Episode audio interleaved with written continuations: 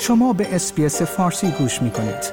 با رفتن به sbs.com.au به اخبار و گزارش های بیشتری دست خواهید یافت.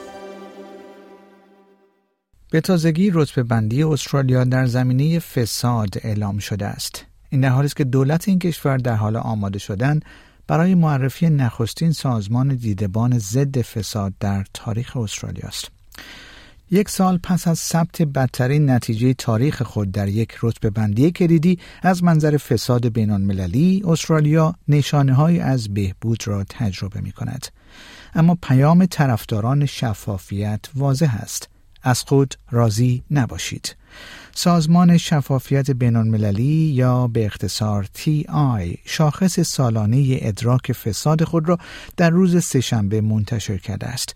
این شاخص نشانگر آن است که استرالیا با وجود ارتقای پنج پله‌ای به رتبه سیزدهم در مجموع هنوز از جایگاه خود در یک دهه قبل عقبتر است.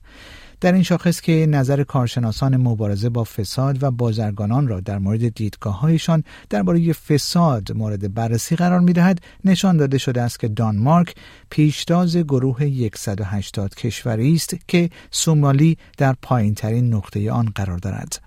دو ماه پس از اینکه پارلمان استرالیا برای نخستین بار سازمان فدرال مبارزه با فساد را تصویب کرد، استرالیا از 100 امتیاز 75 امتیاز را به دست آورد. در واقع این دستاورد نسبت به پایینترین نتیجه یک سال قبل تنها نشانگر دو امتیاز بهبود برای استرالیا است. کلنسی مور مدیر اجرایی سازمان شفافیت بین المللی در استرالیا می‌گوید نتایج نشان می‌دهد که استرالیا ممکن است پس از یک دهه عقب نشینی دموکراتیک در حال تغییر مسیر باشد. او اگرچه هشدار داد که برای احیاء جایگاه سابق خود این کشور به یک استراتژی کلی دولتی نیاز دارد. او گفت این استراتژی شامل حمایت های قوی تر از افشاگران، سرکوب نفوذ لابی ها بر سیاست و افشاء بلادرنگ کمک های مالی سیاسی است. وی افزود استرالیا باید پیشرو باشد. ما باید به نقطه‌ای که در سال 2012 بودیم برگردیم. اما نتایج در سراسر جهان چه بود؟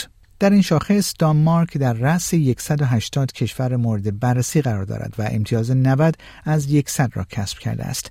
فنلاند و نیوزیلند با کسب 87 از 100 در رتبه دوم قرار گرفتند. سومالی با کسب امتیاز دوازده با سه پله سقوط در رتبه آخر قرار گرفت و پس از آن سوریه و سودان جنوبی با امتیاز 13 قرار دارند. در این شاخص اروپای غربی با میانگین امتیاز 66 به عنوان کم فسادترین منطقه جهان رتبه بندی شده است. پس از آن آسیا و اقیانوسیه با 45 امتیاز، آمریکا با 43 امتیاز، خاورمیانه و شمال آفریقا با 38 امتیاز و اروپای شرقی و آسیای مرکزی با 35 امتیاز قرار دارند. like، share، comment.